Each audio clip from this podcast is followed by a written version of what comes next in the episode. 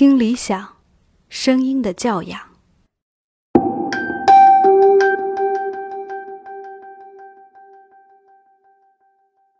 正在收听本期节目的听友，你好。本节目订阅也可，不订阅也可；订阅之后听也可，不听也可；听完了节目点赞也可，不点赞也可；点赞之后评论也可，不评论也可。我这么说不是因为我们任性，而是因为我们比较佛系。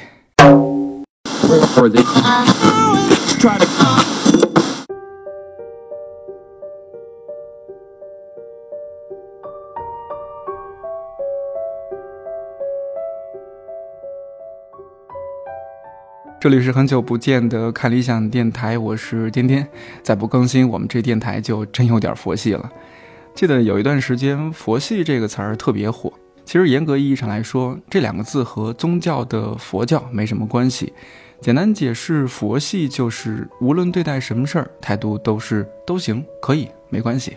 佛系这个词儿火起来，主要是因为一篇文章说，第一批九零后已经出家了。从“佛系”这个词儿延伸出了佛系办公、佛系恋爱，还有佛系健身、佛系点赞什么的。之后相关的文章也越来越多，比如说第一批九零后的胃已经垮了，第一批九零后已经秃了，第一批九零后眼睛快瞎了，整个把九零后说的死气沉沉。似乎佛系的九零后人生除了眼前的枸杞，也只有生发剂和保温杯了。文道，你看你对佛学了解很多，不多。你你对现在流行的这个佛系，你作为文青导师，你有何教诲？又文青导师，但我觉得挺好。就我见过，我不知道，其实坦白讲，我不太清楚佛系是什么。就像你刚才讲一样，我觉得多半都是现在的媒体或自媒体，呃，他们是需要故事的，需要每个礼拜有新话题的，需要说法的，要不然这东西怎么样过十万加呢？所以就不断出新说法，一起炒作出来的。但是，假如他们说的是真的，就真的今天，假如真有一批这么一些年轻人，比如说走路不着急，呃，所以乃至于人家跟他争路走的时候，他随便可以让路，又或者说是遇到什么事儿，他都表现出一种君子也不争的那种感觉的话，我觉得这不挺好吗？这挺好，这恰恰是我觉得中国今天很需要，因为我觉得中国过去。二三十年，直到今天，都给人感觉就是我们过去一直说中国太浮躁。今天最有趣的，你知道是什么？就是我们常常遇到一些其实很浮躁的人，都要跟你抱怨慨叹这个社会啊，太浮躁了。现在几点了？都这样 是吧？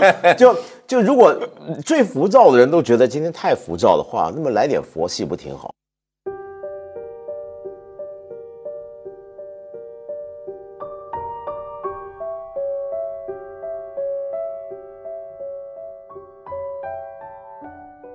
作为一名如假包换的九零后，我在这儿必须替我们九零后说一句：我们不是佛系，我们只是一边佛系一边元气。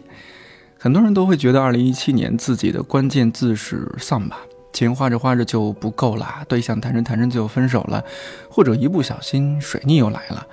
二零一八年已经过去了四分之一，不知道今年的你是不是就像去年的你在朋友圈里说过的那样，今年也是元气满满的一年哦。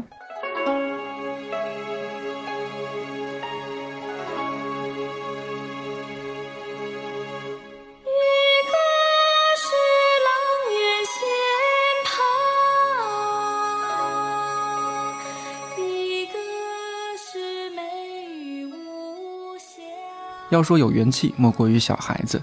前段时间我去朋友家玩，然后随便按电视遥控器，无意中就切到了某一期正在播出的《天天向上》，嘉宾是很多小孩子。如果你平时关注新闻或者网剧的话，也许听说过他们，就是小戏骨。然后那段时间关于他们的新闻特别多，因为这些小孩子演了一部剧叫《小戏骨红楼梦》。节目现场来了几位主演，我记得是有贾宝玉。林黛玉、王熙凤和刘姥姥的扮演者，主持人说：“林黛玉来哭一下。”小姑娘特别可爱，说：“我酝酿一下情绪。”然后向后转身，几秒之后面向观众，几滴眼泪就出来了。还有那位演王熙凤的小演员，气质和眼神也是特别有《红楼梦》书里边描述的那种味道。粉面含春微不露，单纯为其笑先闻。她在现场飙戏，前一秒还在特别诡异的笑，后一秒就马上变成了一张冷漠脸。现场一众主持人都惊呆了。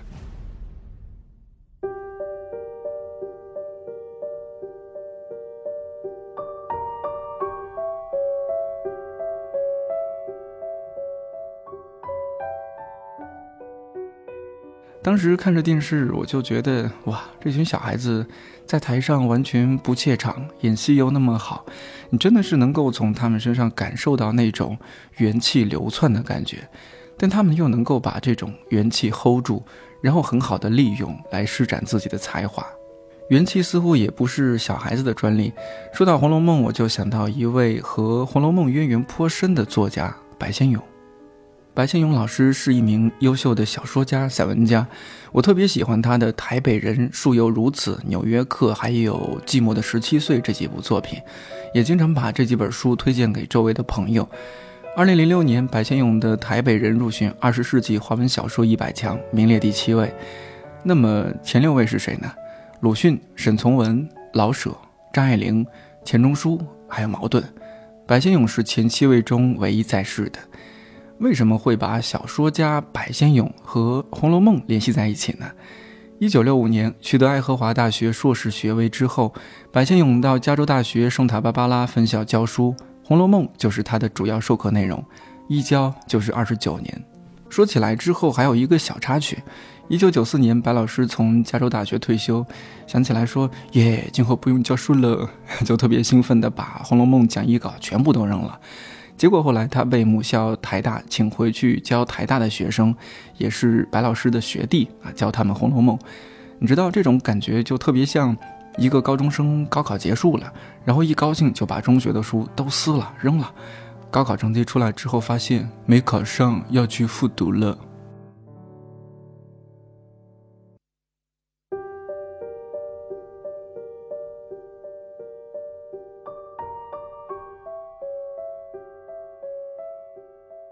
不知道你有没有听过看理想出品的音频节目《白先勇细说红楼梦》？这个就是依据白老师二零一四年在台大讲课的录音剪辑整理的。我在听的时候完全没有觉得这是一位当时已经是年近八十岁的老人，那种内容上的出乎意料，那种情感的特别真挚的投入，那种精气神儿。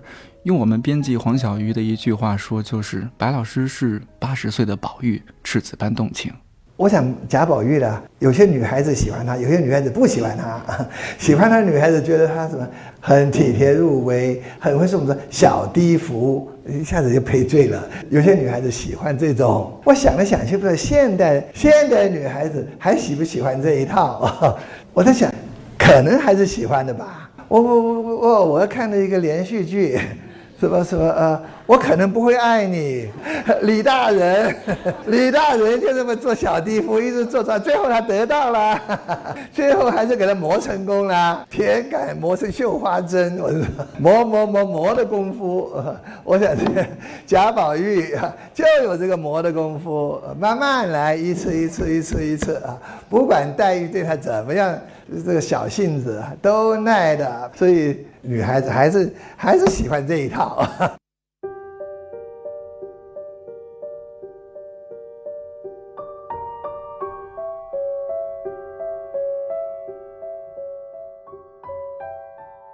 不知道你听刚刚这一段的感觉怎么样？我和另外一位编辑 DY 听白老师讲到，他还看《我可能不会爱你》这部电视剧的时候，真的蛮意外的，觉得白老师哇太坏上了。当然，更坏上的还有，就是白老师后来还在节目里讲到他看《甄嬛传》。也许下次见到白老师，我们可以一起聊聊星座了。写小说、推广成一本《红楼梦》，包括推广昆曲，有人把白先勇做这些事儿叫做一个人的文艺复兴。白老师八十一岁了。一直是这样精力充沛、充满热忱，让我们这些人到中年不得已保温杯里泡枸杞的八零九零后情何以堪？我得去听听《青春修炼手册》压压惊了。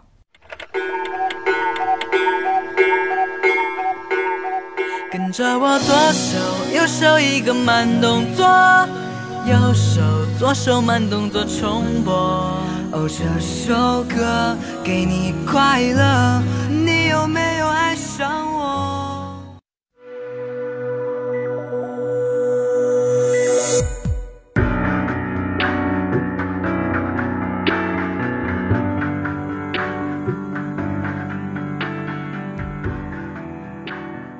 谁不是一边佛系一边努力？佛系也好，散也罢，本质上都是大家在压力状态下的一种自嘲，还有调侃。日升日落，生活还在继续。在这儿借用白老师的一句话：“我常常不知老之将至。”这句话我信。最近精力充沛的白老师又来北京了，他策划的昆曲新版《义侠记》和校园版《牡丹亭》开启了北京的首演。除此之外，有理想国主办的白先勇细说《红楼梦》系列演讲也会在北京开讲。如果你对这些还比较感兴趣，可以关注理想国或者看理想的微信微博主页。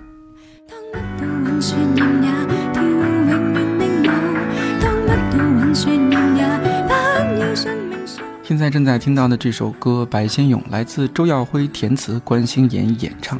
虽然说到了春困的季节，但也正是播种新的希望的季节。愿各位不管是几零后，都可以像白老师一样不知老之将至。